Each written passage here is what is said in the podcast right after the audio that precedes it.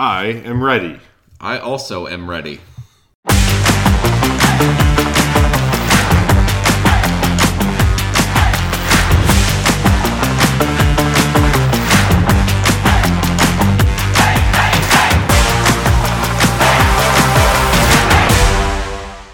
Welcome to the second episode of the Preferred Walk Ons podcast. We are both named Michael, and we are happy to be here after a week off where we, in the Charlottesville community, were mourning the loss of three football players and are thankful that Mike Hollins appears to be making a recovery.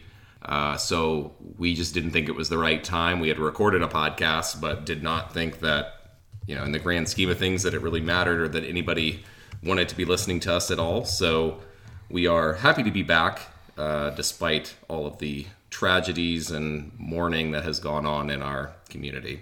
So we will try to have a more jovial approach, but that is obviously on our minds as we approach this podcast talking about college sports and living in Charlottesville. Yeah, it definitely affects kind of what we were looking at. We had recorded an episode where we talked about our respective schools and recent football results, and it just didn't feel appropriate to put that out. And like you said, you know, our thoughts are with those families and UVA football program and the entire community, as well as uh, families of Mike Hollins and and Marley Morgan, the fifth victim as well. It's been a tough time, but yeah, we, we'd like to kind of we took a little time, step back from everything, and now we're to push us back into the the great escape that is sports. Yes. Great response to our first podcast. Um, we did get some questions from some of our out of town friends who are not as familiar with the Saber. Uh, so I thought we should introduce that as well. We're going to be we're, we've been partnering as part of the ongoing Saber network that's going to be expanding. Uh, the Saber is a Virginia Cavaliers blog that focuses on all things Virginia sports and has a very robust message board if anyone is a Virginia fan, but they also have great articles in college basketball and football and other sports uh, that go on at UVA. So, uh, encourage everybody to check it out. Uh, we'll be communicating on the Saber forums as we go and getting feedback from fans. But in case you are not a Virginia fan like me and spend all of your excess time on the Saber boards, I uh, would encourage you to check it out there as well. I can speak as a non UVA fan. It's worth checking out. I occasionally come on there for some perspective on different ACC things and there's a great sports betting article that runs weekly. Yes, I enc- strongly encourage everyone to check that out. That the Saber Betrix article. That that's me. That's my nom de plume, I guess you could say. So uh, I wouldn't. I okay. Well, I already did. It's too late. I can't take it away. Spoken like a true UVA grad. Yes. Yeah. Exactly. Okay. Um, we use we use very sophisticated vocabulary. Um, when totally unnecessary. Yes. So uh, we're recording this on Sunday. This is November 27th in the afternoon. There's a lot going on in the college football world even today. So we'll try to keep up with it as much as we can. But first things first, big weekend in college football. We are approaching the conference championships that are taking place this weekend. Michigan with a big victory in Columbus. We have TCU winning. And now we really have the playoff almost completely set, but except for maybe that fourth slot. Yeah, barring obviously something crazy conference championship weekend. Does LSU bounce back and beat Georgia? No. No. Does Purdue beat Michigan? No. Does TCU lose to Kansas State in the Battle of the Purples? That one I think is possible. Sure, Kansas but, State, but this is what people have been saying right. about TCU all year. Is right. like, oh well, this one's gonna. Iowa State was supposed to be like a sneaky challenge. It wasn't. Right? Like, can we just go ahead and say like TCU belongs there? They absolutely belong, and I don't think that's different than saying they are, but potentially vulnerable to losing against Kansas State. Because I'd Kansas be State's less surprised if Michigan loses. Really? Yeah against a ranked Kansas State top yeah, 10. I don't team. believe in Kansas State. Okay. I literally don't believe it exists. Adrian Martinez. Sure. Bill Snyder. Yeah, he's uh, probably still there. Um, I think Colin he, Klein. even even if they lose, though, I think they probably by the ranking that we have from Kansas State, I think TCU is probably still going to make it into the playoff, Sure. even if they lose that game. And then you really have the fourth spot, which is right now, I would assume USC. Uh, I think if they beat Utah in the uh, Pac 12 championship, they are likely in. That's kind of the four. And then, of course, there's the fear factor of could Alabama sneak in if one of those teams loses? Sure, and and I think it, it I think I told you this, you know, off air, but the it seems like that is becoming more and more likely, right? Because the manner in which Ohio State lost to Michigan, you can't they can't be in. I think that they're ahead of Alabama, though, when the rankings come out. I, I think it wouldn't surprise me if they weren't just because like they didn't just get like narrowly beat by Michigan. Like Michigan beat them bad.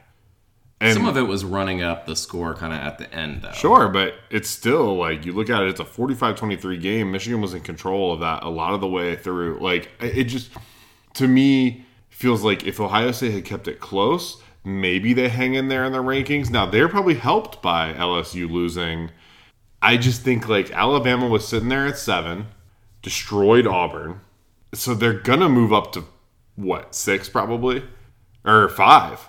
No, I think I think Ohio State's to be five, Alabama six. I don't know. I think they'll put Alabama five, Ohio State six. Look, destroying Auburn is not that big of a deal. Brian, not. Bryan Harsin already you did that this year, so You're right. Uh, uh, Auburn is not what they used to be, but I, I don't know. It just feels like I am. I've been. I've been hurt by the committee's love for Alabama in the past, and I just look at. I mean, look, they were they were certainly helped, right? Clemson losing to South Carolina helps them too, because you could argue if Clemson had won, taken care of business the way they were supposed to, and then beats Carolina in the ACC championship game, that Clemson could potentially jump into an, an open spot there if some other schools don't take care of business. But in reality, what's likely to happen? Georgia, Michigan, TCU all take care of business this week. USC probably takes care of business as well and gets it. And, and I think that's just kind of I think it'll be a moot point. I, I just I think Caleb Boyd I, like I think Alabama will end up at that five or that six spot. I th- I think it'll be five, but I think they're going to be just left out. I hope so. And I want to move off of this point, if for no other reason than it sounds like I'm defending Ohio State, which is an untenable position for me and something fine, you will never hear me do.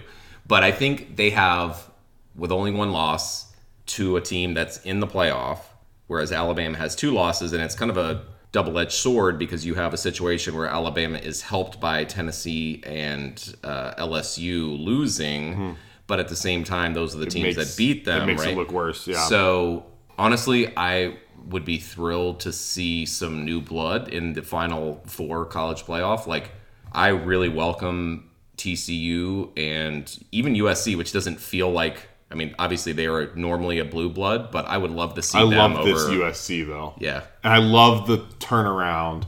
And like I, I don't care. I love I love Lincoln Riley. I do. I, I it's fun, man. Like Lincoln Riley's brand of football is fun. Caleb Williams is fun, and that guy is just like I watch him. I'm like, this is just a kid who loves to play football, and like has gone all in since transferring. And I know that there's all sorts of crotchety old football fans out there, maybe even listening to this, who hate this era of player movement and transfer portal and all this stuff. Whatever. Like, I disregard your opinion entirely because I think it's good for the kids, which is what the thing is supposed to be entirely about. And he's in a situation that's good for him. He's going to win the Heisman and he's going to be like the next great thing to happen at the quarterback position. I also think I'm going to assume that Georgia stays at one, even though Michigan gets a big win. Yeah, I think that the it'll be closer. It'll be close, but Um, I would love to see Georgia and USC play in the first game. That would just be a really fun matchup. it it might be finally the one four semifinal that isn't a totally boring blowout, right? Right. Like, which is good, you know. But it, it's it's like, what Georgia are you going to get? Are you going to get the Georgia that played for the first half against Georgia Tech and looked extremely vulnerable, or are you going to get that Georgia that then pulled away, right? If it's the first half against Georgia Tech, Georgia team, they can't look past LSU. I mean, I know that LSU just dropped a loss to like a middle school team out of, in College Station, but they were fifth going into the weekend, right? Like Right. this is still a good team that I'm not as big a believer in as some other people have been, but they're still dangerous, right? Some of it depends on, and I honestly don't know the injury status of Jayden Daniels. I know he got hurt late in that game. I'm not sure what his status is moving forward, but like Georgia could lose this weekend. Like it, it could happen, right? And now if they don't, then yeah, I assume they're going to go into this thing as number one. So I, I just can't see Michigan jumping them, even though they beat Ohio State. I, I think while they're maybe not supposed to think about this, like Michigan last year, Michigan was back and they're there in the play, and then what happened, right? So like, I think there's a little bit of buyer beware there, even on the committee's perspective, which maybe shouldn't happen, but probably does. So a few a few games here as we're previewing the conference championship games. TCU opens as a two and a half point favorite against Kansas State, so very close there. Uh, USC is a three point favorite against Utah. Utah's dangerous. They Cameron Rising played a really really bad game against Oregon Or like and they Cam lost. falling. Oh, we may have to cut that.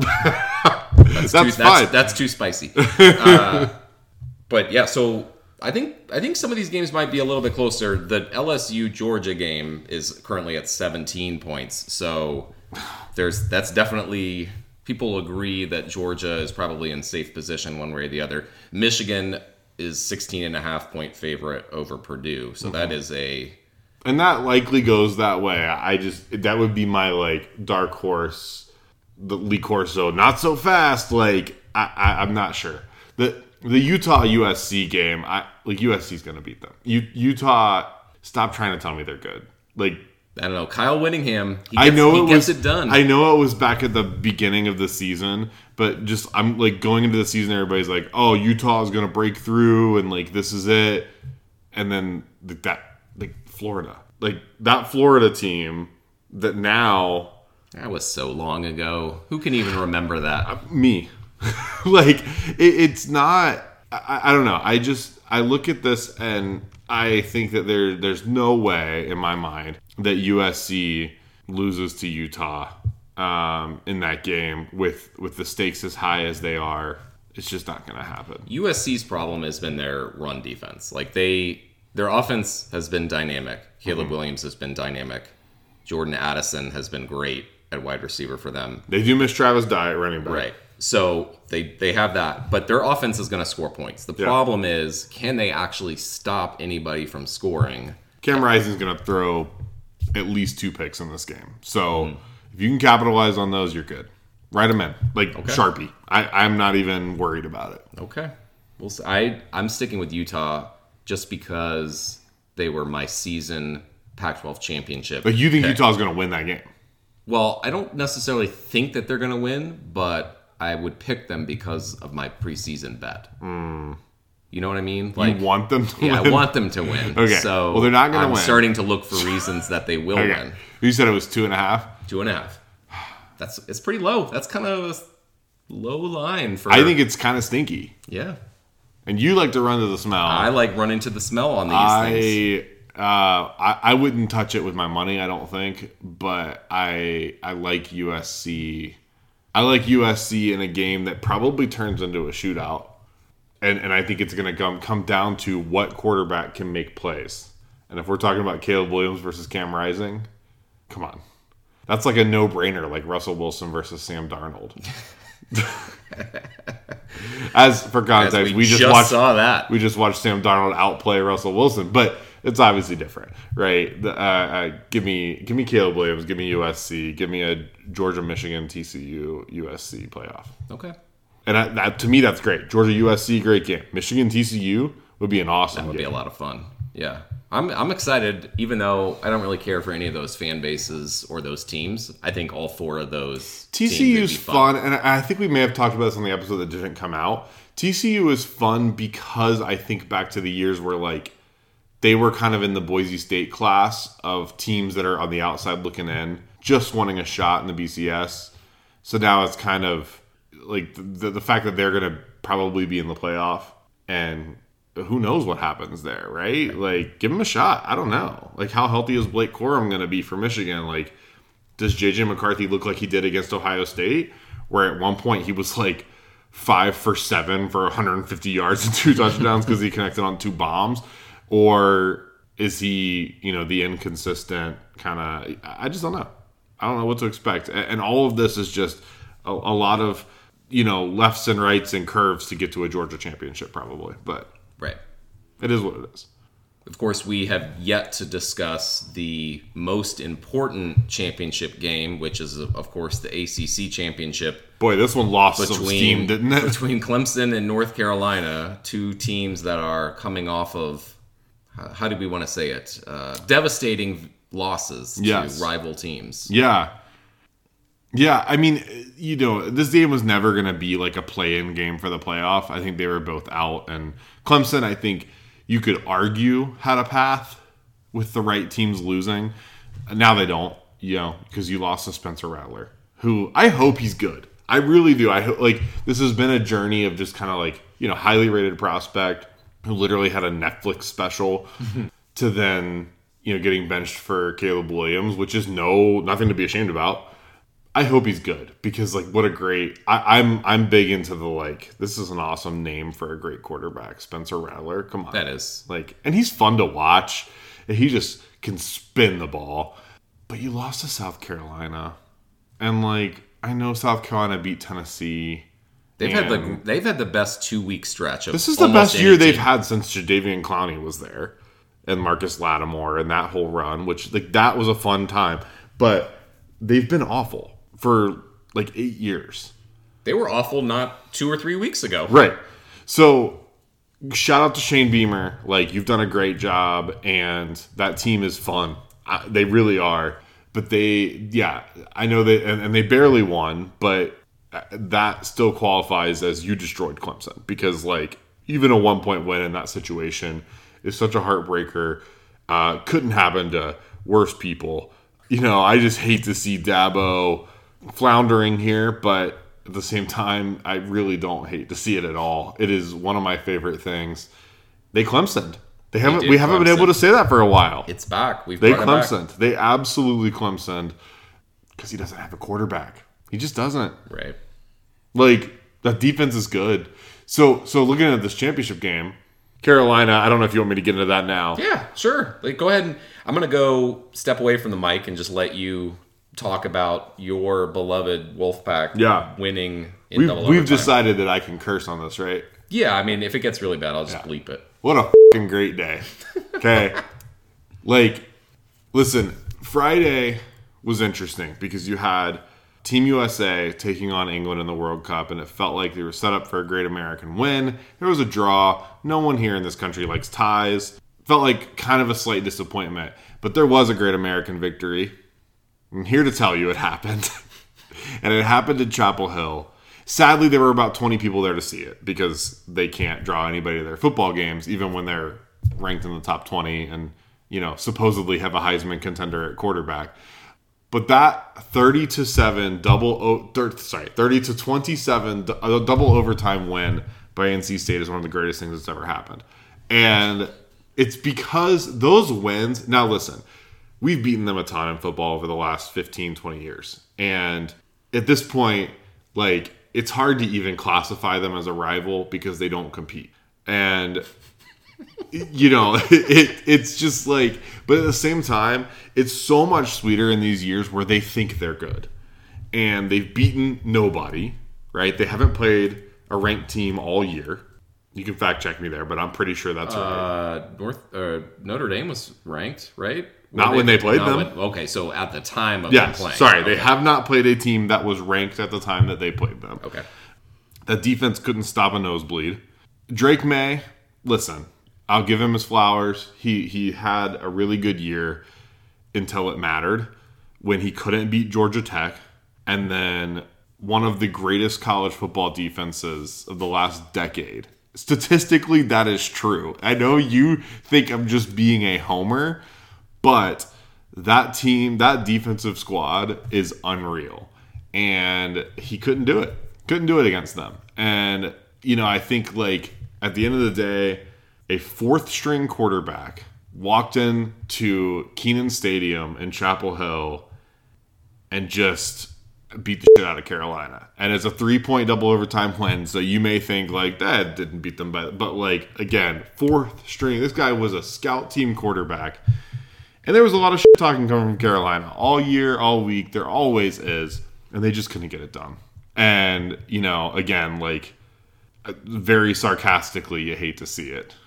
And it's just amazing because like they're gonna get trounced in the ACC championship game. I'm telling you right now, like there's no way. So you don't think that okay? No. Because you started Whatever this, you say, started no. this segment talking about how Clemson, Clemson. You mm-hmm. still think Clemson as an eight point favorite? They're clearly Bad Clemson is head and shoulders over good Carolina, like in terms of being good at football. Like, like there's just no way.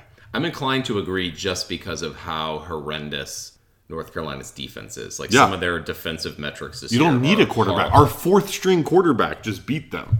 And then, like, good lord, the guy absolutely won the post game press conference, too.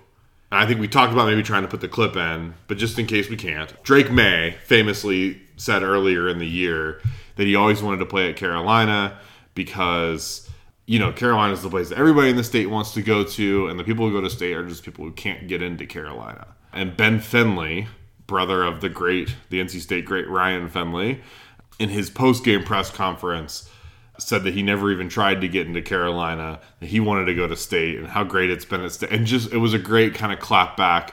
Dave Doeren had a great quote that they put during the broadcast about Mack Brown talking behind the back of listen, listen your UVA fan base here can understand this because I know you guys hate Carolina. Anybody but Carolina. And- absolutely. And we all know that Mack Brown is out there recruiting by talking bad about the other coaching staffs. And uh, Dave Doeren called him out, and they asked Dave Doeren, "Is this on the record or off the record?" He said, "I don't give a." shit." And I like, come on, the guy's amazing. This was such a great win. On top of that, at the same time, what was Carolina's basketball team doing?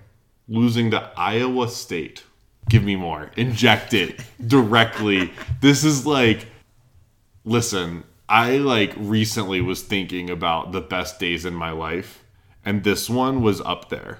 Like, I'd say it's not, doesn't quite beat my wedding day, hmm. but it was pretty close.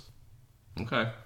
Yeah, that's definitely a good run for you between those two, and really a good run for humanity Yeah. broadly. North Carolina's defense, just to put a pin on this, averages giving up six yards per play. Not great, Bob. That's uh, ranked for 112th nationally in the FBS. Like Yeah. that's really really bad. Yeah. So I think yeah, I would also pick Clemson here in the ACC championship, but it would also feel it feels a little bit Carolina esque to me if they were to come in and win, and then everybody forgets about their Georgia Tech loss, their NC State loss. and Sure. Like, then they have the trophy at the end. That just that I that's my negative glass half full of Carolina. I could see it, and and, and it, it like it wouldn't shock me in a way that you're right. It feels like things are almost going too well, so I could see some sort of karmic reversal where Carolina then does well in the ACC championship game. I, I just like in terms of logic and looking at those two teams, there's there's no way. There's no way. So so to me, it's more about like where is Drake Maye going to transfer to? it wouldn't surprise me. But uh, whatever, that's a later question. They, they're going to lose. Period. They're going to lose. And it's just like so sweet. I, I know that we're trying to move on, but it's just so sweet thinking about like last year's rivalry game against them where we were down by like two touchdowns late and miraculously came back to win. And then this, like, they catch us at our worst. We just lost to Boston College on senior day with a chance to set a program record for consecutive home wins. Like, everything was there for a win, and we lost that game, and Carolina still couldn't beat us. Like, even at our lowest lows, you're literally on the floor, and Carolina can't beat you. It's so great. And then the basketball team losing, I mean, that we can come back to that a little bit later because Yeah. I, I think it actually shows some real like holes in the armor of Carolina. Um, But it, it just what a what a great day. Carolina sucks, and it's it's a win for America. Yeah, before we, before we move on to college basketball, I do want to linger. Uh, you mentioned Drake Maye's imminent transfer, which we'll see about that. But It looked good in Rocky Top Orange. ooh, mm, that's that's two of the worst colors in sports. That I don't mind the Tennessee. blue. I don't mind the Tennessee thing. And is- Anything's I better- I own a lot of orange. Anything's better than that blue. It's yeah, I don't like it. They're both just too bright. It There's gonna be a the eyes. there's gonna be a lot of listen. I- We can get into this in a later episode. Mm-hmm. There's gonna be a lot of quarterback jobs up for the taking in the transfer portal. Drake Maye originally committed to Alabama. Bryce Young's gonna be gone. Does he change his mind again? That Ohio State job's gonna be open, right? Like Drake Maye could go anywhere and play quarterback. So we'll see. Speaking of going anywhere, Yeah. we've we've been watching the coaching carousel. Sure have. definitely some a, a big 24 hours have taken place Yeah. uh, as coaches are moving so you know, Really, hardly anything good. There's one good one, but yes Everybody else is just. I compared it to the whatever, like 2018. I don't know. There was a, a- an NBA season where the cap jumped and the Lakers were going to spend all this money and they signed Timothy Mozgov. Uh, and if you don't follow NBA basketball, that was a big disappointment. The guy is not good. Like it was a what are you doing? And we had a team pull a Mozgov signing and jumped out there. Big Red, Nebraska. oh Yeah. did they do something They sure did. Tell me more They hired one of the biggest disappointments in America, Matt Rhule. so i think it's worth pointing out again you're a longtime panthers fan so you are intimately familiar with matt rhule and his coaching decisions Yeah. But not only did they, I think objectively, you could talk yourself into this from his past experience working, re- rebuilding Temple, rebuilding Baylor, particularly Baylor after they had gone through the Art Briles fiasco and that the fallout of that. So you could convince yourself that he is a culture builder and he's going to bring the right kind of players into Nebraska. But I think we both feel the same way about this that this is going to be a fiasco at some point. You gave him an eight year contract where you're paying almost everything the Panthers still owed him, too. Like, it's the commitment that, that I think is the biggest problem here. On its face, the guy as a college coach, I, like you said, objectively, I see it. I understand the thought process here. I don't think it works, though, for several different reasons. He doesn't have the talent base to recruit at Nebraska that he did at Baylor or Temple, even, right? Like, we talked in the originally recorded second episode about how Nebraska struggles because they have to recruit out of state. Like, there just isn't talent in Nebraska. Well, at Temple, you've got Pennsylvania talent and New Jersey and all that stuff. Baylor, you have the, like, abundance of Texas talent that's available to you, where even the scraps are really good. Can Matt Rhule identify and recruit talent at Nebraska the way he did at those two programs, facing stiffer competition than he faced at those two programs? I mean, Baylor, you were in the Big 12, so there was good competition there. Also, I would argue that Matt Rhule is a different person now. I, I think when Matt Rhule got that Panthers job and David Tepper gave him way too much money and gave him way too much power, Matt it went to his head. I think Matt Rhule thinks he believes that he is the messiah of football programs and that he can just turn around anything. And he may be the only person outside of Dan Snyder to do more damage to an NFL franchise single handedly.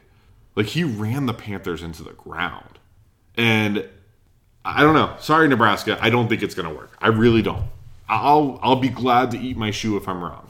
I think the biggest difference in these schools, Nebraska still has very, very high expectations of what their football team should produce. They're still living in the 90s thinking we should have Eric Crouch show up and then just win 10, 11 games in the Big 10 mm-hmm. Right. So they, they run off somebody like Bo Pelini because he's not good enough to be there, despite the fact that he has a record of 67 and 27. Mm-hmm. Okay, so you you run off Bill Cal- Callahan, who, granted, I don't think Bill Callahan was a great coach, but he had a winning record. You bring in somebody like Mike Riley, 19 and 19 overall. You bring in Scott Frost, the hero, the, the prodigal son. He comes in and is 12 and 20, right? So none of those hires were terrible hires. Like Scott Frost had just taken UCF to new Yeah. heights with their Yeah, program, right? sure. So that seemed like a home run hire. But it's a, it, the most important thing is that the fan base is not going to be happy with the, anything other than competing for conference championships. If he doesn't win a Big Ten championship in the next three years, they're going to fire him. right. You really think Matt Rhule can do that there? No. There's no, No, way. I don't think so. There's no way. I'm not sure that anyone could. Now, they've recruited well over the last few years. Like there is talent there. How much is going to stay? Right. So Matt Rhule always prides himself. He talks about his ability to build relationships and build a culture and all. And and, and like I hope. I don't necessarily. mm, I have nothing against Nebraska. I don't wish ill on them. I have a grudge against Matt Rhule for what he did to the Panthers but that's separate. I can wish well for Nebraska, and if it works out, like great, right? I, I just and some of that stuff that he does that didn't work with the pros, it, it, it works with college kids. Like they're not professional athletes, they're not adults. So I always think back to the Panthers training camp. He put this thing up. He called it the DBO sign, and he had a sign uh, at, at camp that was like way off um, at the far end of the field that said "Don't beat ourselves." DBO. And anytime somebody made a mistake, any mental error or fumble or anything like that, they had to sprint over, touch the sign, and sprint back. And to me, that is in the territory of just that is just dumb coach shit, where like that means nothing. You have not taught a lesson. You've not like especially with pro athletes, they understand you shouldn't turn the ball over, right? Like it's not anything like that. And, and that stuff might play better with college kids. I just think that's a perfect indicator of this guy. He bought all the hype on himself and thinks that he is some miracle worker, where in reality, I think he probably like hit some lucky circumstances at Temple and at Baylor and just happened to hit on some recruits, got some good transfers, especially at Baylor. He's also got coaches like Phil Snow with him who are like seasoned assistants who do most of the work. So good for you, man. If it works out for you, I, I think he might be one of the biggest con men in sports. But uh, I, I mean, like seriously though, I, I- think he's like it, it's like a snake oil salesman. Like like the stuff he does is nothing. He just says a bunch of crap, trust the process, all that, but like none of it works. About creating the brand with the Panthers, and I, I just you know I think the fact that they threw so much money over so much time and were so eager to do it. When you're Nebraska, you're one of the more appealing jobs out there, and you probably could have gotten somebody better. Go get Jimmy Chadwell from Coastal. Go get somebody excited, like somebody that really I don't know. This just doesn't. Here's That what I here's what I think is going to happen. I think he will do okay, Sure. but I think sometime between now and when he get would have gotten fired, the Penn State job will open, and he will 100% leave for Penn State. Oh. and Penn State will talk themselves into hiring him. So I don't even think it will come to him being fired. Like he will Yeah, he will That's see fair. himself out and he hasn't stayed at any particular place recently for more than a couple of years No. so right like uh, I, I don't think that they will even and i think nebraska fans will probably also be frustrated at the fact that they couldn't keep him compared to penn state Mm-hmm. when like regardless of whatever you think of penn state they have more prestige right now the way more world. appealing. Yeah, and, and for him, for sure. And, and if you believe anything he said, then he's going to try to jump to the NFL again. Because everything he said when he was with the Panthers was like, "My dream is to coach in the NFL. I want the NFL job." So he's going to jump for something at some point, right? Like I don't see him being that We joked about Bill Snyder with Kansas State. I don't see him being that guy who builds something and stays there, which that's rare in college football these days anyway. But yeah, no, I, I, good luck, good luck. That's all I have to say. Good luck. Should have probably kept Bo Pelini, but that's what set off this whole thing. I don't know. You you talk about state being a delusional fan base all the time, but we will never be more delusional than Nebraska. right yeah Sorry, like Dave Tom, Doeren. tommie frazier is going to walk through the door again Dave Doeren's got a Frank lifetime Solich. job if he wants it. We're not Nebraska. Like they would fire. Yeah, no. Just good luck. you want to talk about another delusional fan base I sure do. auburn Okay. Okay, so Should have kept Cadillac. Just Cadillac, you know, I think he definitely got some buy-in from his players. It was clear that his players had more of a relationship with him than Bryan Harsin, which I believe anybody would. But you look, this past week has just been such a cluster with the whole Lane Kiffin rumors swirling ahead of the Egg Bowl between Ole Miss and Mississippi State, and it almost seemed like it, it first it seemed like it was going to be impossible for Lane Kiffin to leave after the reports were that he had accepted the mm-hmm. Auburn job. And then he personally went after this reporter on Twitter, like mm-hmm. almost every day, saying, fake news, not to happen. Love it.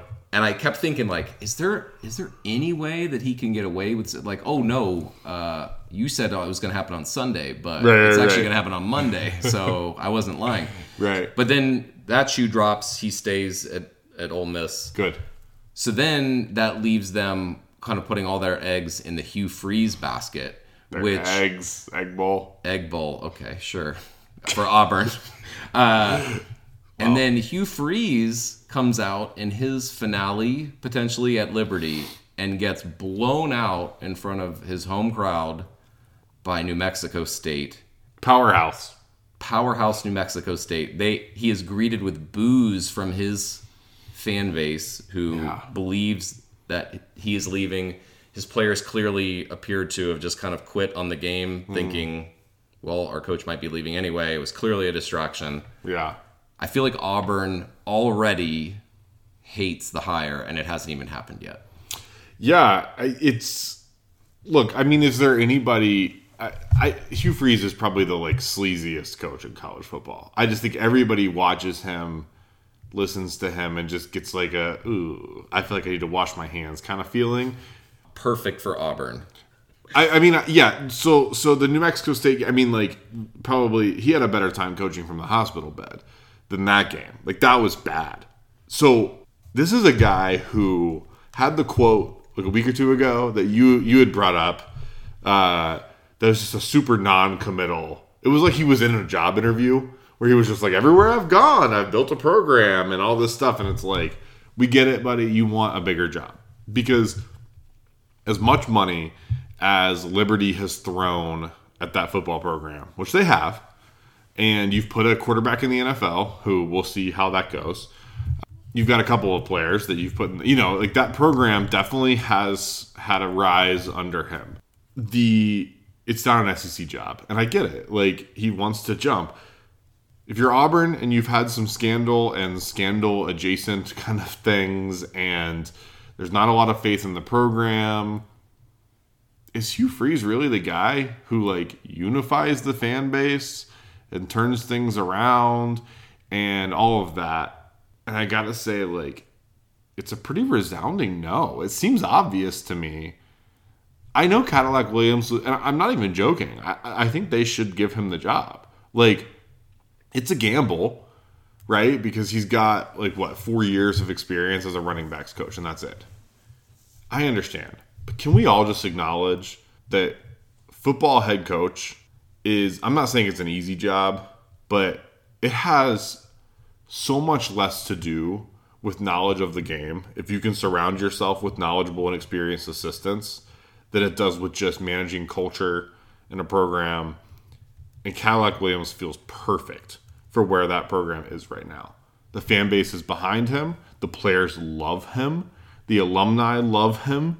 Former players, so alumni outside of the players, but then also like former players adore him as well. Like, it's perfect. Let him run the ship. See how it goes. Take a risk. A risk that's not Hugh Freeze, where it's going to end up in like, you know, NCAA infractions or a pregnant sorority girl or I don't know what he's going to do. But it's going to be something along those lines and like you just know it. This is the most obvious it's obviously not going to go well. Yeah, I again, I I think it could go okay. Like I, you know, he's he has a he was 34 and 15 at Liberty, right? In 4 years at Liberty. So that's really good. Atlantic Sun. Right. But so I and he was he was successful at Ole Miss turning their program around. But is the fan base going to be happy with that? Right? Like this is the same fan base that fired Gus Malzahn after like pretty soon after winning a national championship, right? So I don't know. He just it, the whole drama. I couldn't get enough of the drama, and honestly, I I welcome Hugh Freeze going to Auburn because I think it will be just you know grab some popcorn and enjoy the show. But yeah, I think that would not be he would not be high on my list of people to hire. I, I don't know. I hate to like maybe maybe he's a good dude and I'll feel bad about just absolutely going after him here. But so he was a high school coach, coach Michael Oher, famously got an assistant coaching job at Ole Miss or sorry, it was like assistant athletic director as part of Michael Oher's recruitment. So, okay, you got a job so they could pull in this offensive lineman who was supposed to be this great thing, and he was, fine. But, like, then you go through and hit several different kind of college positions, end up back at Ole Miss, have some success, but also, like, let's not forget, like, dismissed from Ole Miss because of contact with an escort service. After he left the high school job, there were allegations that he had inappropriate relationships with female high school students. The, and we all like brought all this up with Liberty because, I mean, obviously there's the fact that Liberty is able to look away from those things is interesting, right? But if you're any program, why touch this, right? Like this guy seems destined to make a mess of things. He had recruiting violations at Ole Miss. Uh, like everything is just I, I don't know. I, I just don't get it. If you're Auburn, why take this? Is like is that risk really worth it? Like the argument against Cadillac Williams, right? Is it's a risk because he's inexperienced. To me, that is way less of a risk than somebody who is experienced, has some success, but also shows like a history of scandal and infractions and things that could hurt your program. Cadillac Williams is not going to hurt your program. Like, will you, you? Maybe you don't have football success. I don't know. I'd rather see Deion there. I'd rather like. There's so many things I'd rather see Auburn do than reward Hugh Freeze with another SEC job. This is like those NFL coach retreads that you get that are just like, how the hell? Bill Callahan, right? Or like Mike McCarthy. Like, how are these guys still getting jobs? Like, just be innovative. Take a risk. I, I, hate it. I hate it probably more than the Matt Rhule hire. Because at least I can see why you want to hire Matt Rhule. I don't see why Hugh Freeze is appealing. Because he had a good record in the Atlantic Sun at Liberty. 39 and 25 at Ole Miss if you include their That's vacated wins. good. If you include their If you include the vacated wins. I just don't get it. I don't get it. And I really hope at this point that they do hire him because this segment wouldn't make a lot of sense if they if they, if, if they, they back out of that yeah, we're probably gonna leave it in anyway. But um, all the evidence tells us if it quacks like a duck, it calls escorts. A couple other things we should. sure, everyone says that. Yeah. Uh, a couple other things we should note: Wisconsin appears to be finalizing a deal with Luke Fickell. I think nailed it. That's a home run hire by all accounts. Um, if you have an opportunity to get somebody like Fickell, who knows that area who's had success at Cincinnati. I think that's clearly a home run for them. It's tough, right? Because I think Jim Leonhard deserves that job, but Luke Fickell's a better coach and has a track record. And yeah, it's kind of mind blowing, right? Like I, I, wouldn't, I didn't see this coming at all. Um, I, I think I said to you a week or two ago, I didn't even consider the Wisconsin job open because I assumed Jim Leonhard would get it. So then is somebody else going to give him a shot? Auburn. Maybe. right. Like Well, Stanford's now open with David Shaw stepping down, so yeah. maybe he maybe goes there.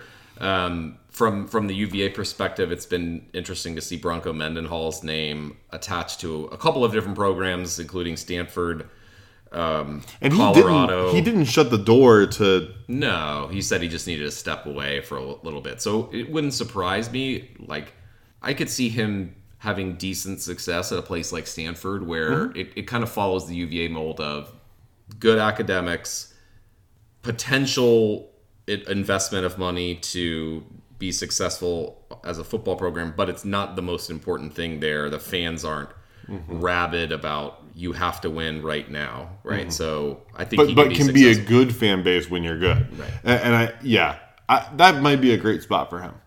Um, I, I generally respect Bronco as a coach. I don't think he's like some amazing coach, but I, I think a place like Stanford, Colorado could be good for him too. Um, Plenty, plenty of ranch area there in Sure. Colorado. Sure, priorities, man. Yeah, I, I- mean, I, I a Bronco to Stanford thing could look really good. Stanford's just always an interesting job because, you know, I don't know that we really anticipated it being open. They were obviously having a bad year, but they didn't fire David Shaw. He just stepped down, Resigned. Yeah. um, which makes sense for him. I think in in some ways. I'm curious to see what he does, but He's done some. I would expect him to go back to the booth, or yeah, um, he's done some. I would think Booth, Booth or NFL would be kind of my guess. Some NFL assistant or like consulting job to take a little step away. But um, well, we mentioned Colorado. Is it prime time? Yeah, I can't decide if that would be a better job for him or the USF job, which is open. Like, obviously, he has a connection to the state of Florida and knows that area really well. So I, I think that. If you don't know his nickname, we're talking about Deion Sanders. This is Deion Sanders. this is this is like the pop up video part. Yeah. it's like Prime is also a name.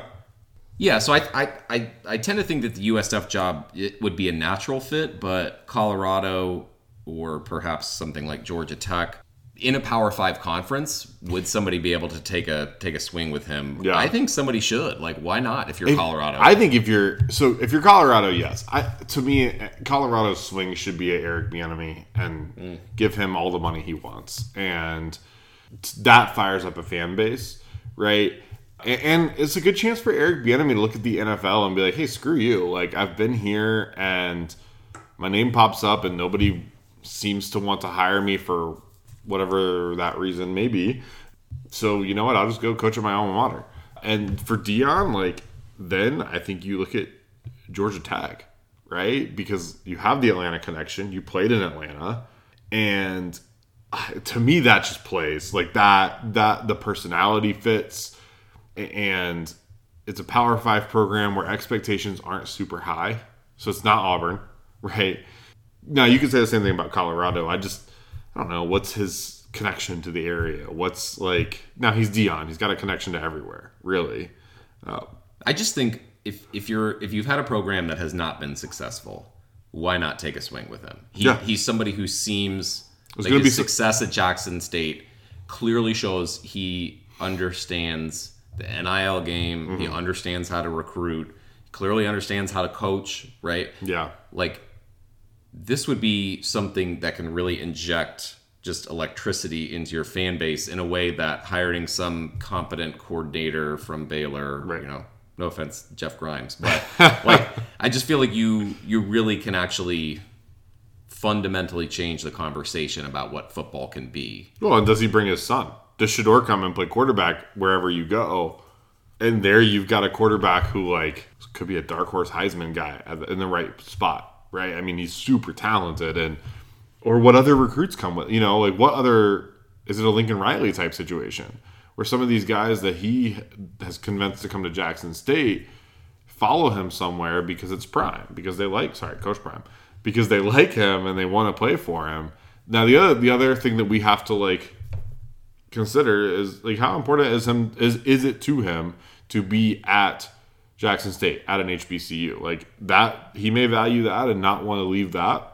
You know he deserves a ton of credit for bringing a lot of visibility to HBCU football and he may have some loyalty to that and and want to stay for those reasons and and can't knock that mm-hmm. right? So it, it's going to be interesting to watch. He's been kind of quiet about it in terms of what he wants to do. So I gotta think he's maybe at least considering things because he also hasn't come out and said like I'm not leaving Jackson State. So we'll see. I'd love to see Deion. I mean, good lord, the press conferences and the just him interacting with some of these Power Five coaches. I, I want him at Georgia Tech. I really do because I want to see him and like Mack Brown on opposite sidelines. Because I just don't think Mack Brown would know what to do with that. I think he would. It would. The funniest result would be if Auburn zagged away from Hugh Freeze and went to hire him, Yeah. especially after they had the the Nick Saban controversy Yeah, in, yeah, in yeah. the preseason with NIL.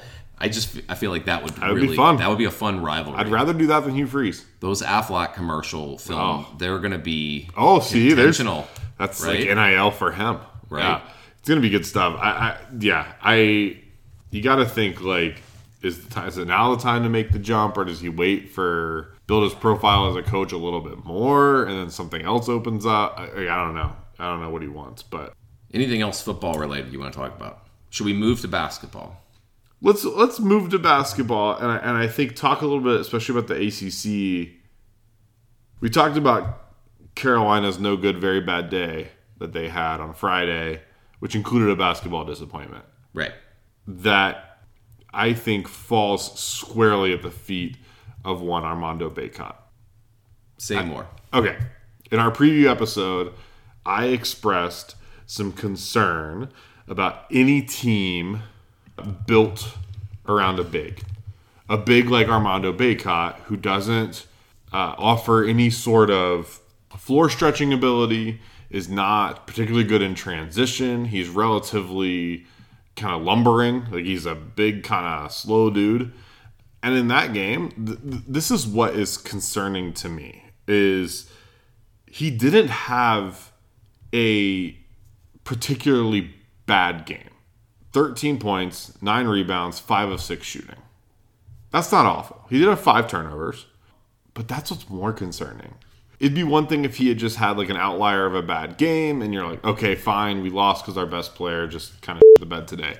But he had a decent game. It just showed you can't build your team around a player like this. Like, you're going to run into issues when you run into good defensive teams, which is what Iowa State is. And I mean, they had a pretty amazing performance from Caleb Grill, and like, that's fine. I don't think Iowa State is that great of a player, uh, great of a team. They have a good defensive uh, squad, but um, you know, I, I just it's it's it's a concern when you build around that kind of player, and it's also a concern when you look at Pete Nance. We talked about this as an X factor for them. Is Pete Nance the like can, can he kind of stir the drink there as like that extra big who shoots one of three from three in that game, nine points. Like you, he's not Brady Manek. He's just not. And he had had a really great game the game before this where he had like 28. But you know, in a game like this, you have Leaky Black with six points, couldn't shoot.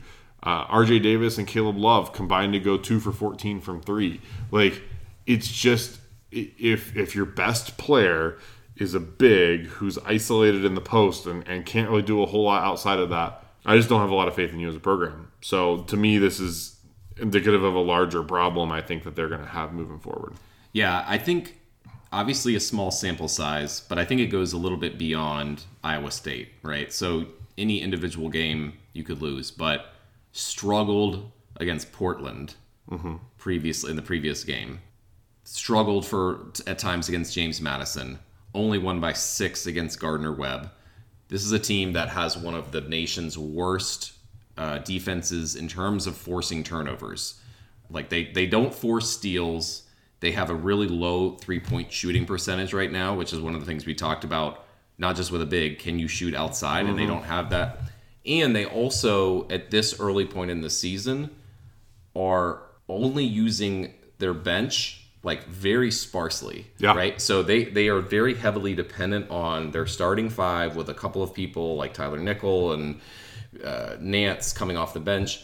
So yeah, I think I think there's something to be a little bit concerned about. I'm I obviously I'm not going to bury North Carolina with how much experience they have and how they looked in the second half of last year, but I do think that they have not looked like a top team in the country certainly or even really a top 10 team hmm. based on what we've seen from them so far. Yeah, I mean, at time of recording here on Sunday the 27th, like right now, they're in overtime with Alabama. So Alabama's a good team, right? Iowa State, I think, decent team. The Portland game was interesting, right? I don't really know what to take out of that, but the yeah, I, I, I just I don't trust them. I don't. I think the lack of depth is concerning. I, I, think I said this in the preview. Like you're one of your top players off the bench is going to be Puff Johnson, and like, is he really that guy? right? That's like your sixth man on an ACC or just national title contender, whatever. And I just don't think so. I, I really don't. And, and I, I don't look at this team and think they made a great run last year, and I will give them credit, and I will acknowledge my anti-Carolina bias. I, I'm not sure this team is that good. Like I, I just don't. I don't necessarily see it, but you know, we'll see how it plays out. Like you said, I don't. I'm not going to write them off because we'll see what happens the rest of the year. But I don't know. I think they're. I think they're a fairly limited team, which like they're to win when either Caleb Love or RJ Davis go off and just have a great game. So like right now they're in overtime with Alabama. Caleb Love has 26 points, and then that's what that's to come down to is is the guards, right? College basketball is a guard driven game, and the they're to rely on getting the, the results from those guys. Another team that has been expected to thrive at the top of the ACC, but has run into a couple of road bumps along the way is Duke. Mm-hmm. Right, we they have just finished off losing soundly against Purdue. This is uh, a team that has a lot of young talent, and they haven't been particularly healthy at the beginning of the year. So again, I'm not ready to write Duke off either, but obviously something that is problematic for them to start. Right, you this is a, this is not I think an elite Final Four caliber team as we start the season. It may turn into that later in the season as people get more experience, but right now, definitely some concerning signs from Duke as well. Yeah, they got crazy athletes, right? And we'll see what happens when Dariq Whitehead is healthy, right? Because he's still not fully back. He, he's playing. They shot two for 19 from three today against Purdue, and Purdue's a good team. So losing by 19 to them isn't. I mean, it's not great. It's not great. Uh, but but similar to Carolina, right? Do you have the shooting? And if you're going two for 19 from three, guess what? You don't have the shooting. So just, just a smidge over 29% from three in their first eight games to start, right? So that's it's not going to get it done. Yeah, it's just not. So you know, I think those two teams have been a little a little disappointing. Not as disappointing though as some other teams in the ACC. There have been some really train wreck, dumpster fire, five alarm catastrophes going on in the bottom of the conference. So one we expected. Right. Nobody expected Louisville to be good. Right. We talked about that in the preview, but they have really, really struggled out of the gate. Their their first game really against an opponent that you would classify as decent in mm-hmm. Texas Tech, they get their doors blown off. They're hold, uh, held to 38 points. Bad performance. Clearly not Power Five. You know, ready. Yeah. But some of their other games are even more concerning. Yeah, you know, this is a, a, team that dropped their first three games by a combined three points. So we were all kind of looking at it and saying, like, okay, this is a, a, a bad start to the season. And, you know, th- things aren't going well uh, for Kenny Payne to start things off. But then you look at some of those uh, other results that they came through. Uh, obviously, the the Texas Tech game where they just got the doors blown off of them. Um, the Arkansas game where they lost by 26. They lost to Cincinnati by 20. This team is gonna is gonna really struggle to make it through the year, I think. And uh, yeah, they're they're just by all metrics are one of the worst teams in the country. Definitely one of, if not the worst, Power Five team. Florida State would like a word. I do think Florida State's a little bit better, but Siena, Stetson, UCF, Troy. Okay, Florida and Stanford are places you've heard of. Yeah. Right? So they have been really, really bad. And unlike Florida State teams in the past, where I just every time I imagine a Florida State team, I think of a bunch of seven foot one guys who are hitting threes and just dunking all over the court. And some dynamic guard or wing who's going to be a lottery pick. Right. This is a team that has allowed offensive rebounds on 37.5% of the possession, defensive possessions. That's horrendous. How? Yeah, How? That's not good. Uh, surely Leonard Hamilton's going to turn this thing around, right? Does he have that Tony Bennett power to just will it to be better? I really like I really like Leonard Hamilton. I, I think he's a really good coach. This really surprises me. And I'm thrilled as a Virginia fan to see Florida State on my calendar coming up To start the ACC to season. start the ACC season as opposed to late January, where I mean we do have to play them in mid January again, but I just would like get them now because Yeah. they are not playing well. Yeah. yeah. And maybe it'll get better. Maybe it won't. I like I I don't know. They suck. They just suck. And I didn't think that was gonna happen. I thought they would be like a pretty I'm pretty sure in our preview we talked about them as like this team could be pretty Sneaky. good. Like they're gonna yeah, right. Not so much. You know who else is disappointed? And it makes me so happy to know that he's just he's probably fuming right now, just at his existence. Jim Boeheim. Oh, Yeah, he's not having a great year so far. He's still having conversations with the Bryant coach, trying to iron out whether the handshake line was supposed to happen. There we go. Yeah, Syracuse off to a bad start too. Bryant beats them at home, lost to St. John's, overtime win against Richmond, lost to Colgate. Like this is, you know, and and I think I said at the beginning of the year they were one of my teams that I could see cratering a little bit. Mm-hmm. Granted, we've seen so many examples of Syracuse over the years where they start start the year off bad with a couple of bad losses, and then suddenly Buddy Boeheim hits 43s Sure. and they're in the tournament. They don't have that guy this year. Right. They don't have the guy that I feel like is just gonna go out there and get hot and win some games for them. They're they're they're I think they're missing the alpha. I really do. And Yeah. It hasn't been Joe Girard and it hasn't been Jesse Edwards yet Right. to date. right. And those are the guys who you would think it has to be. I, I this it's early, but like if this season continues to go this way, is this the long awaited time where we get to say goodbye to Jim Boeheim? They're not going to force him out. No, Right, but does it's- he step gonna- away? Does he have a disappointing year and is like, you know what, I'm getting too old for this? Does he you- Danny Glover it and just like, I can't do this anymore? I don't know. I kind of feel like he's the type of person who won't go out on a bad note. I feel like he wants to end with a bang. We'll we'll see we'll see how it goes. I I just they've been they've been pretty disappointing, but there are some teams in the ACC also. Oh? I think that we'll be happy to, to both say uh, have been better than expected. Now, one of those we thought was going to be good, but you can't honestly tell me you expected UVA to be this good this early. Yeah, I I definitely have always had faith that UVA would be great and deserve a top five team. No, I I think Let's check that preview episode again. obviously obviously they've played really really well out of the gate, and the difference has been just being able to shoot the ball this year. Yeah. right. When you get Armaan Franklin hitting threes. When you have Ben Vander Plas coming in and distributing the ball, having like a threat outside, when you have uh, people that are able to come off the bench like Isaac McNeely and Ryan Dunn, and even even starters that haven't been as big at scoring. Reece Beekman has upped his game a Oh, lot. is he taking a little jump this year? I wonder He- if somebody maybe uh, thought about seeing that coming. Right. I have to check the tape. The uh, I mean, they're currently their three point percentage is almost forty five percent. Right. It's not going to be that high all season, but it's certainly an encouraging sign. And I think they just have enough. They have enough depth on this team where they don't have to rely on any individual score. It could be somebody different.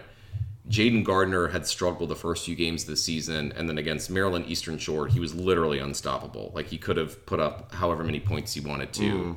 And I think that's a really encouraging sign as a UVA fan. They definitely still have a big, tough stretch coming up here with Michigan on Tuesday. They've got the game against Houston, which will be very, very difficult in mid December. But yeah, I think any UVA fan would love what they've seen so far. And also want to shout out the women's team, like seven and zero to start their season as well. Coach Mox.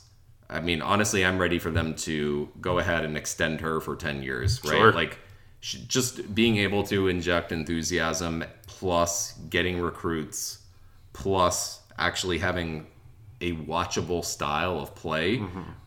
Awesome. Like, it's Yeah. a very exciting time to be a UVA fan right now if you like basketball. Yeah, absolutely. Um, impressed with the men, impressed with the women. And the great thing about the women's side of things is like you got to think the best is yet to come. Right. She pulled in two really great local recruits, and Olivia McGhee and Kymora Johnson. Like that, you, you got to think.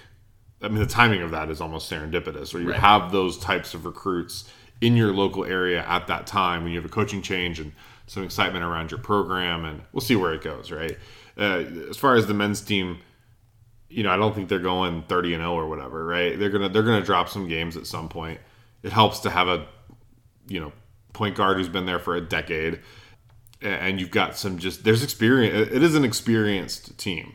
Um, where you think of uh, you know being able to yes you you are leaning on some younger guys off the bench, but uh, you've got plenty of experienced players playing you know the bigger roles like Ben Vander Plas, you know Armaan Franklin, uh, uh, Jayden Gardner, all seniors who have at one point transferred into this program.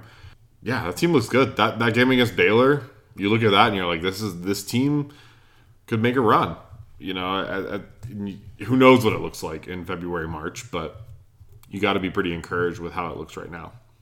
Well, you let me talk about UVA, so I guess you can take 30 seconds to brag about NC State, or maybe eat some crow, since you said it in the first episode that you thought the bottom was going to fall out. With Yeah, I, I owe an apology to Kevin Keatts and the NC State. I mean, I mean it's early, but they are better than I thought they would be. Uh, you know, in in terms of early, early, early, early uh, results.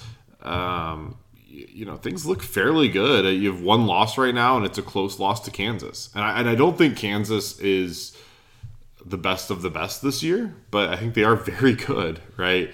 Uh, and you barely lost that game, and probably only lost that game because Grady Dick, uh, you know, the basket looked like it was 10 feet wide to him that day. And if it weren't for that, then, but then you respond by coming out beating, beating Dayton, uh, beating Butler in the Manny Bates revenge game this is not a bad team at NC State, right? He's done a really good job with transfers this year, and that's what's keeping them afloat. Jarkel Joiner is unreal. He's actually our leading scorer right now. He's averaging just over 18 a game, which is kind of crazy. Terquavion Smith is Terquavion Smith. The guy's a bucket. A familiar name to Sabre readers, Casey Morsell. He's playing really, really well. Surely that won't uh, there will never be a letdown there. That guy is consistent as consistent can be. uh, I obviously know that that'll probably go downhill at some point, but Jack Clark transfer from LaSalle, uh, Mahorcic, uh, a center transfer from Utah, DJ Burns from from Wingate or Winthrop, sorry. You know he's done a good job uh, of finding transfers to kind of complement uh, the recruits that are still there. So it's it's a it's a decent team. Is it a tournament team? I don't know. Probably not. I still don't think so, but we'll see how things go moving forward. But they have been better than expected. This will be a more fun podcast for us. Probably not for listeners if our teams are good. Yeah, Like, sure. Every episode will just be just talking about these two teams if they're Right. good. Yeah, we just. I mean, we can easily pivot to that, and that probably won't disappoint too many people. Right. As long as there's a lot of UVA, then the Saber will be good. That's right. Yeah. Some other teams, just nationally speaking, Gonzaga. Hmm, I'm underwhelmed. It's tough to know what Or to I'm just get. like properly whelmed. it's tough to get a read on them based on you know they they they lose to Texas soundly at Texas. Mm-hmm. Yes. but they turn around and beat Kentucky, and then also lose to Purdue. So kind of up and down, and the guards have not played as well as expected. Drew Timme's still been playing really really well, and he's going to be you know probably the front one of the two three front runners for Player of the Year Sure. but it hasn't been as dominant it, as it has been in the last few years. Like Gonzaga has felt inevitable mm-hmm. for the last three, four years, and these are games that they haven't lost. Like they front load their schedule because they have to get some of those difficult Yeah. games in, tournament ready games, because they don't face them in their own conference. Right. But it, it just hasn't looked quite as natural with the exception being of the Kentucky game. The Kentucky game, they looked like what you would expect a Gonzaga team to look like. Yeah. The the guard play is not good enough. It's just not. Um, it is they, they've had the NBA guards over the last few years with Suggs and Nembhard, and it's just not there uh, um, at the level it needs to be this year. And, and I think it'll be better, right? They have a top 10 strength of schedule to this point. Um, so they're, they're, it's not like they're playing cupcake games. I was actually looking at strength of schedule earlier today and um, was surprised to see that Oral Roberts has the strongest schedule Okay, so far. sure. Uh, but no, so so Gonzaga, it's just kind of iffy. I, I, like I, I don't know. As it moves forward, do they get a little bit more consistent? You know, for their sake, I hope so. But we'll see if the guard play can carry them. And you mentioned the Texas loss, loss, but hey, Texas is uh, they're pretty good at this whole basketball thing. It's, is Texas back? Yes. in basketball. When it comes to basketball, for sure. Currently sitting on top of the KenPom ratings. It's early, so who knows what that really means, but that's what my notes just say. Texas is good. Yeah. Thank you. Yeah. Thanks for sharing that.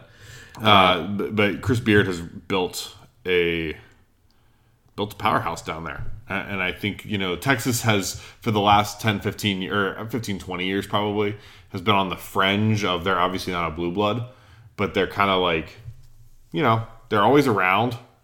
And I think he could turn them into a real a real blue blood pro- program now. I do want to. I, I do want to shout out Houston Mm-hmm. very quickly. Number two and KenPom Yeah. in a, in an era where offense is so encouraged in the game and there's freedom of movement fouls to prevent you know teams from really being able to play that kind of stopping physical defense. This is a team that is second in adjusted efficiency defensively. They have the number one ranking in limiting their opponents to 33.9 effective field goal percentage. Like they're really, really good defensively. Uh, yeah, I mean, good, good. Yeah, they're a good team. I, I don't love that as much, and eventually they're going to run into, you know, teams that are more prepared to score against them. Uh, you know, I, we'll see. I, I like, I like Houston. I do. I like Houston. I like Creighton um, as teams that that you know are kind of outside of the power conferences that I think will make some noise. We talked about Arkansas in the preview episode. I think they're having a good start to the year. This is going to be an interesting. This one's going to be interesting coming down to it. Probably at least looking at early results.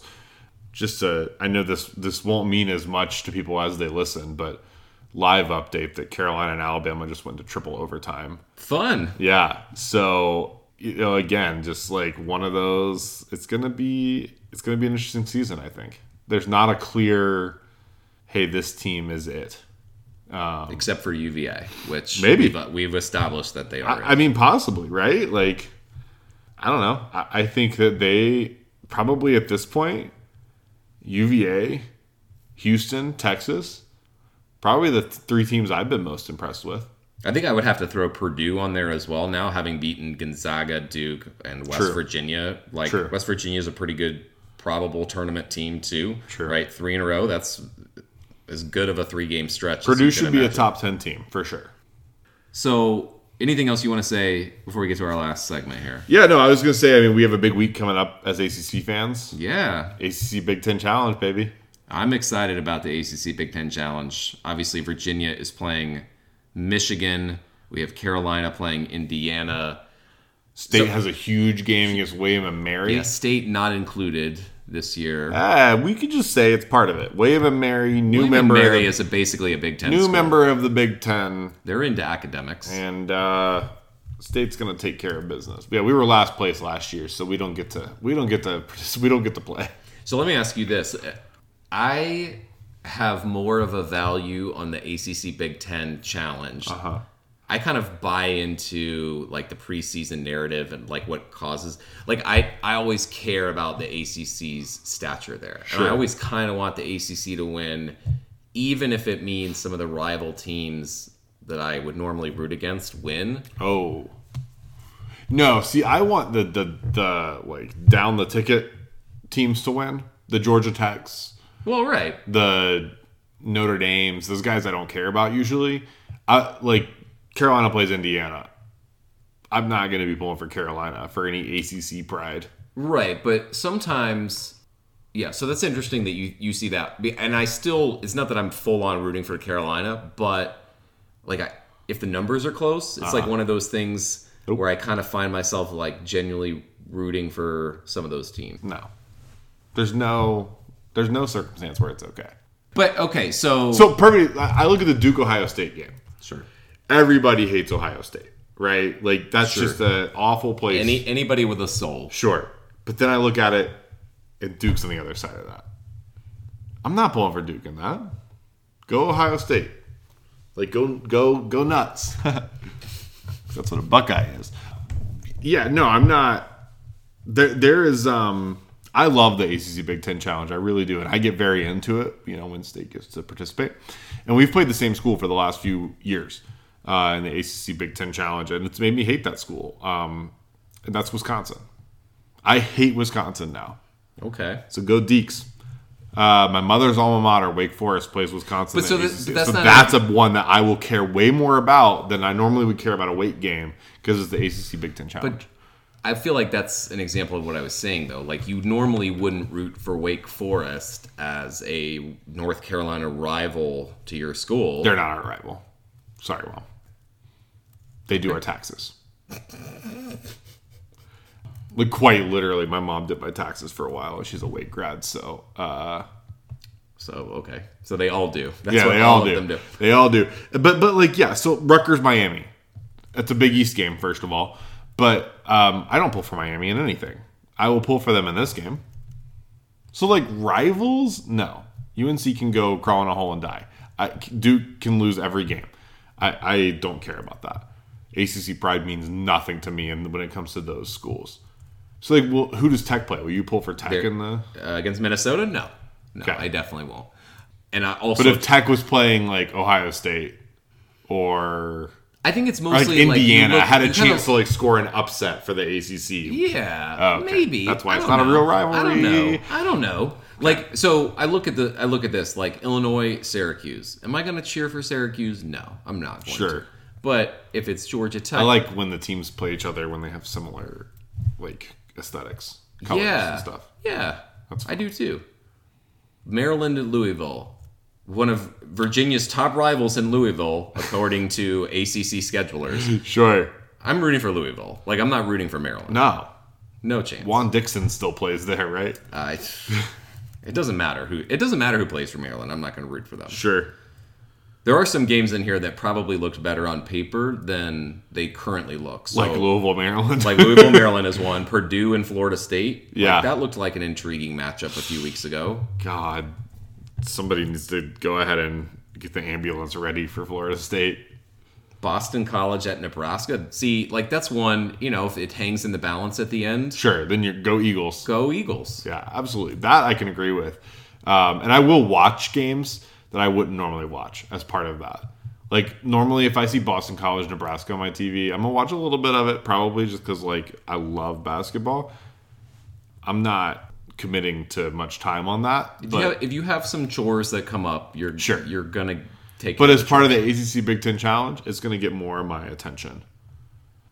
But th- this does remind me. I mentioned State happened to draw Wisconsin several times in the last few years in the ACC Big Ten Challenge, and it really changed the way I thought about Wisconsin. I really so for years didn't mind Wisconsin, and some of this goes back to a story um, years ago. My grandma was trying to buy a gift um, for one of us. It wasn't even for me, but was going to buy an NC State shirt. But my grandma, you know, not a big sports person, really sweet, but she bought a Bucky the Badger shirt okay. um, because red and white and you know badgers and wolves don't look too dissimilar i guess so i've always kind of liked wisconsin but then brad davison happened and i don't know if you're familiar with brad Yes, davison so very. brad, brad davison played for wisconsin and was known for his one discernible skill which was flopping and would draw several charges, some of them legitimate, some of them not. But then um, several times after we played them, he would complain that he didn't get enough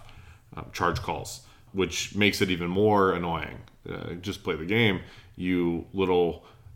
Anyway, um, I hate Brad Davison, but I also understand that like he was very impactful for Wisconsin over his Sure. seemingly 20 year career, and that got me to thinking. There's been a lot of players over the years in college basketball who are uh, good players for their program, impactful. They, they help teams win.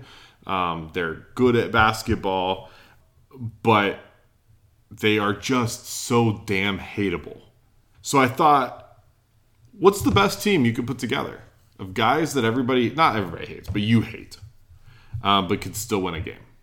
Okay, how do you want to do this? I think So we- was- are we drafting back and forth? What's the? I think we got draft. format? I think we draft back and forth here. Okay. So I think that I will go age before beauty. So you can draft first. Thanks. Um, and I think we draft a team of five. You could throw in a coach if you want, but there's only a few of those that I think are easily going to make the, the cut. And then, you know, I want to talk about who, just very briefly, who we think would win that game if those teams of five played with those guys in their prime. Uh, and I'd love to get some feedback from listeners too, as as far as you know, people that they hate that maybe we miss.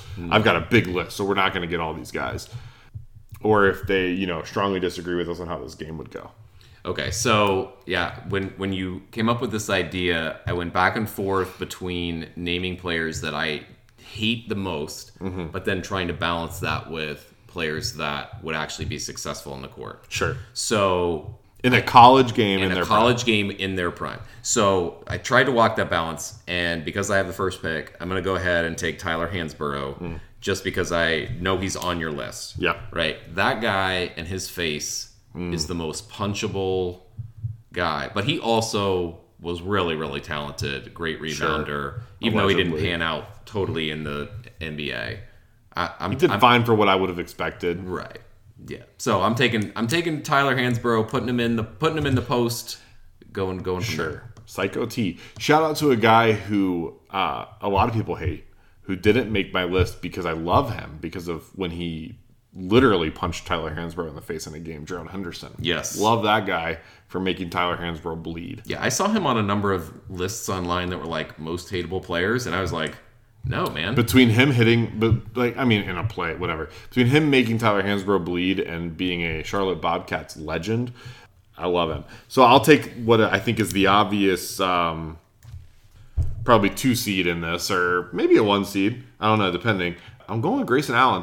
yeah. Yeah, I got to go with Grayson Allen. I think you know he um, probably more hated than Tyler Hansbrough. Not as good, but uh, unfortunately, he was a damn good college basketball player. You know, you never want to have multiple incidents where someone's like, hey, did you hear that this person tripped that guy? And you're like, which time? Yeah. Like, that's bad. Do you remember the first one? and who they were playing? I, don't even remember who, because there's so many of them. Sure. They were playing uh, one Elon University. His first tripping incident was against my alma mater, uh, Elon University, where he uh, tripped a kid named Steven Santa Ana, who's from Charlotte. Yeah, great times. Like, gotta love Grayson Allen, and and yeah, I'd like to punch him, but you know, the law says I can't do that. So I'll take him with my pick. Okay. Are we snake drafting or is it my Now let's just go back and forth here. Okay, so I've got Tyler Hansbrough. I need a guard. I am going to take Greivis Vasquez. Mm, I knew you would. He is that guy. I I also like respect him just because of his like most of the time for Maryland he was able to back up his trash talking and would elevate his game in the most mm. you know the biggest rivalries for them but as a DC area native who went to Virginia man I hate Maryland Yeah. and he is just the embodiment of everything hateable about Maryland basketball Sure. No, absolutely. This I struggle with this because this feels like such an obvious one for me, but I don't know that it would qualify for everyone um, in terms of a hated player. But as a state fan, uh, this guy definitely holds a, a spot for me. Chris Paul. Chris Paul famously uh, punched Julius Hodge in the nuts. And just, God, if you look back at his time at Wake Forest, he, I love Chris Paul the pro, so maybe this is cheating. I don't know. But Chris Paul the college player, whiniest little dude. Like, I couldn't stand Wake Forest Chris Paul. And, and the nut punch doesn't help, right? Like, that's, if Grayson Allen is on here for tripping, somebody punching somebody in the balls has to be on here. So I'm going Chris Paul. I'm, I'm locking him down at my point guard spot. Yeah, I wasn't as connected to him. Like I didn't hate him from that perspective, but I also disliked him very strongly, and maybe a little bit before him, but in that same vein, again, somebody who I I think after leaving basketball has really done some good things, particularly charitable work, but I really hated at the time Steph Marbury. Oh, I could not stand him and Interesting. I don't have a lot of great reasons, but he he just like hit all these shots that Yeah. were the like the most untimely shots and I I didn't even dislike Georgia Tech that much, but Sure. for some reason I really disliked him. His career in the NBA was kind of, you know, up and down. But and he seems like from what I was reading about, like it seems like he's become a pretty good dude now from what I can tell. Yeah. But at the time, which is where we're going in their prime, hated his guts. for sure. No, that that makes total total sense to me. I'm looking at my list here and I'm thinking about who I want to go with next. Uh, There's a guy that I feel like I could go with. Look, Brad Davison's on my list, but he's not good enough to draft. There's a guy I could go with, but I wasn't like I was too young when he was playing, so I can't take that. I, I feel like you know what? I'm gonna stir shit up. Okay. And I'm going with a specific era of a guy. I'm going with man bun era Kyle Guy. Ooh. Man. I, I like I said, I'm stirring shit up. I know the Saber guys are gonna all the people on the Saber are make gonna, sure make sure you send your complaints to Chris at, at the saber. But as a non UVA fan, man bun Eric Kyle Guy was annoying as hell because he was good. He didn't do anything like he didn't punch anybody in the nuts. He didn't trip anybody. and So- that's problematic for you. No, no, no. I'm, I, I just, I'm making it clear. I'm not trying to like defame his character. I know that Kyle Guy is known as being super great guy, all this stuff. I, I just, I hated him for his propensity to just like make key shots and Have a have a man bun. be good at basketball. And the man bun, it just seemed you can also I feel like even as a UVA fan, you could there was a change in his demeanor. Like man bun Kyle Guy seemed arrogant, immature, and maybe that's misguided. I don't know. But just as an outsider, that's how I saw it. And then uh, I felt like he humbled himself when he cut it off, and you guys won a championship as a result of it. So Thank you to his barber. that's what it comes. the title. That's what it comes down to. I, I, I mean, I had three UVA guys listed, Ooh. and I went with him. It was Okay. either him, because I know you're not going to have any of these guys. So it was either him, Kihei, or uh, London Perantes. So Oh gosh, London would be in my top five favorite players of all time. I thought about that one, but like positionally, Kyle Guy made more sense as kind of I can at least see externally. London, I love. God, I love him. Yeah. Wow. Okay. All right. Fine. Uh, I yeah. None of those people are going to be on my hate list. Yeah. Here's here's my next one. This is uh, again. This is a guy that has since leaving has a, a, seems to be an upstanding citizen, but Uh-huh. at the time could not stand Gerry McNamara.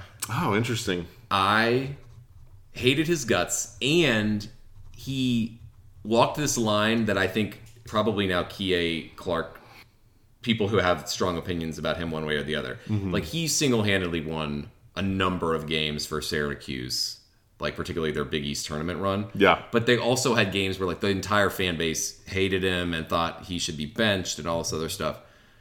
So there was some element of thinking maybe this guy's just not that good when he's mm-hmm. getting all of the attention.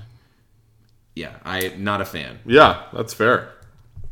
And the fact that it's Syracuse, like I, that, I, Well, that's I what I try like- not to pick all like Duke or all Right. Carolina people, but the fact that it was Syracuse, like I had a few the most Syracuse hateable. guys that I was rolling with as potential, and none of them quite made it. But um, oh man, I'm torn here with what to do with this last or these last two picks.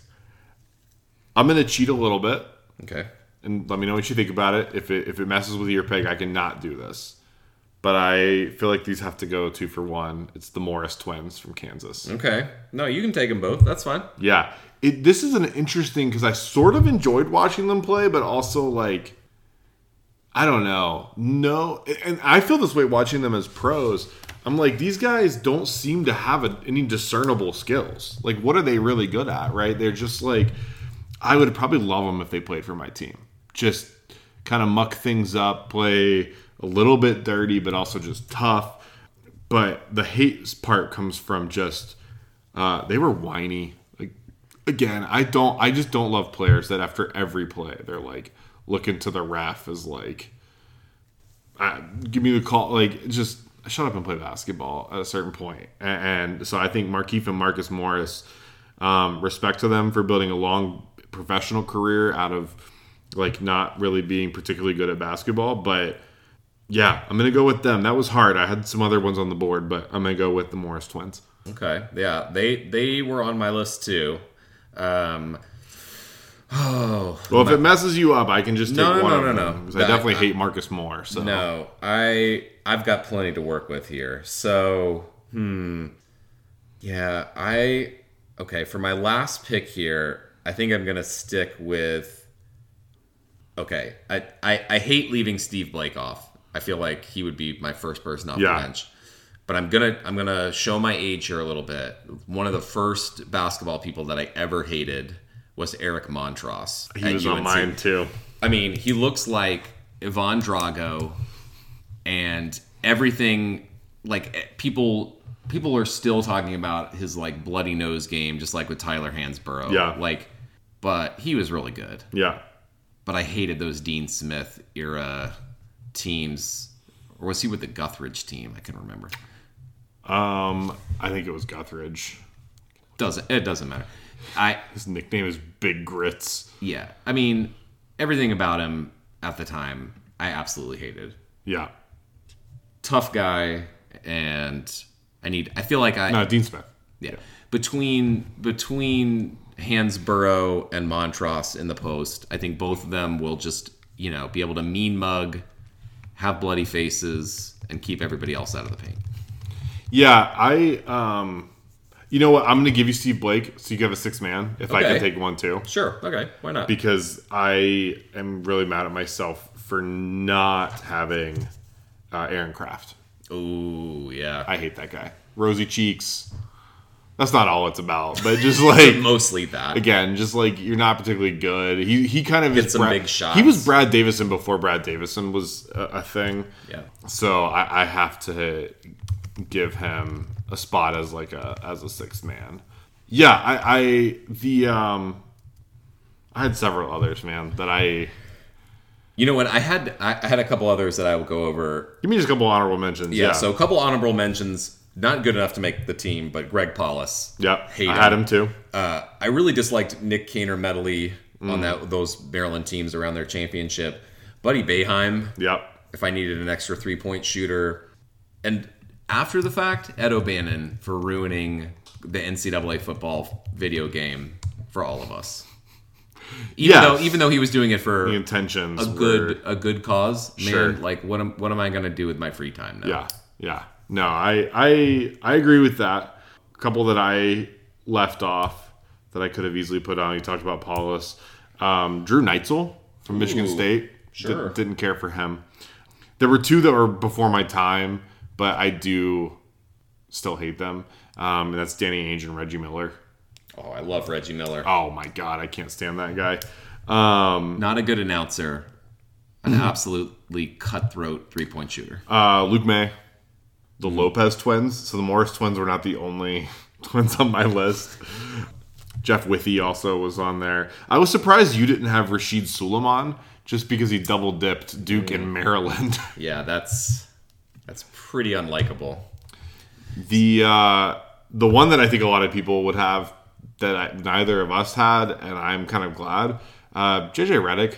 I really liked JJ. I do too. I always liked him. Yeah, dude's just really good at basketball, and um, like I don't know, I, I I'm a fan, and I'm a fan of his now, and just yeah, I don't hate him. Um, That fella also endured some of the most like heinous taunting imaginable. Like Yeah. no college player, no matter how hateable, deserves some of the things that were shouted in his direction. No, from- absolutely. like on an every night basis. absolutely. Um, do you want to coach uh, a hated coach? Yeah, go ahead. Give me give me one that you got. I with the roster that I have, I'm going Bobby Knight. Hmm. Okay. For me, I I know I'm supposed to pick Coach K Sure. or Dean Smith or Roy Williams Jim or something. Boeheim. Or well, I'm not picking Boeheim. I couldn't root for my team. No zone. I'm I'm taking Tom Izzo. Okay. That guy really rubs me the, the wrong way. He's obviously an amazing coach. Sure. And as a coach myself, I steal from his playbook all the time. But Yeah. that is I get it. just Yeah. I feel like he's just constantly berating people, which All right, so my team we've got Chris Paul, Grayson Allen, uh, Kyle Guy, Markieff and Marcus Morris, Aaron Craft off the bench, coached by Bob Knight. all right, and I have Tom Izzo coaching Hansbrough and Montross in the post, Greivis Vasquez, Gerry McNamara, and Steph Marbury around the outside. And we've got Steve Blake coming off the bench to handle the ball and look like he's very, very angry, even though he may be fine. So you can hmm. you can weigh in. We strongly encourage you to weigh in. Comments, feedback. You can email us directly at preferredwalkons at yahoo.com. I think my team wins this, but I think my team, who's guarding Chris Paul? And I got better shooters. Gerry McNamara, going to lock him up. I don't know. I don't remember if Gerry McNamara was good at defense or not. Uh, Steph Marbury could probably. Yeah, maybe. I, I would probably. Put I still Steph think the shooting is like Grayson Allen and Kyle Guy both could. I I can't even like want a team with Grayson Allen on it to win. Right. You know, the other person I thought of was Kyrie yeah, because but he wasn't hateable when he played his He seven games at Duke. he was a little hateable in just the fact that he showed up and everybody knew he was going to be the top pick, and Yeah. he already seemed like he was too cool for school. That's fair.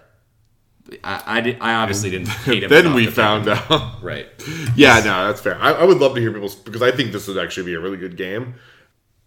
Yeah, I'd be really curious to see kind of how that would go. Um, I think Aaron Craft probably ends up playing a lot of minutes actually to guard uh, Stephon Marbury, but and take some charges. Greivis Vasquez is going to be ta- taunting the fans with every steal right. and layup that he gets. until either Chris Paul punches him in the nuts, Grayson Allen trips him, or Markieff and or Marcus Morris clothesline him. It's So, a good thing. It's a good thing you have. We got that extra person because your team is getting somebody on your team's getting getting thrown out of the game. ejected. yeah, that's totally fair, and it might be the coach. I've got the most violent team. Um, well, this was fun. Um, I would like to say, just like if if we are hearing from listeners, just suggestions on some of these like little segments or things you want to hear about, I think would be great. Yeah. Always feedback, of course, as long as it's positive or at least neutral is welcome. Uh, again, preferred walk ons at yahoo.com. Uh, feel free and you are encouraged to leave a, uh five star review on any of the places that podcasts are distributed, including Apple and Spotify and what else? What else do the kids listen to these days? Uh, possibly Amazon. Amazon. Yeah, I think we're on all of the platforms now. So go ahead and do that. And we will hopefully catch you next week. Go Bama, about to beat Carolina in quadruple overtime.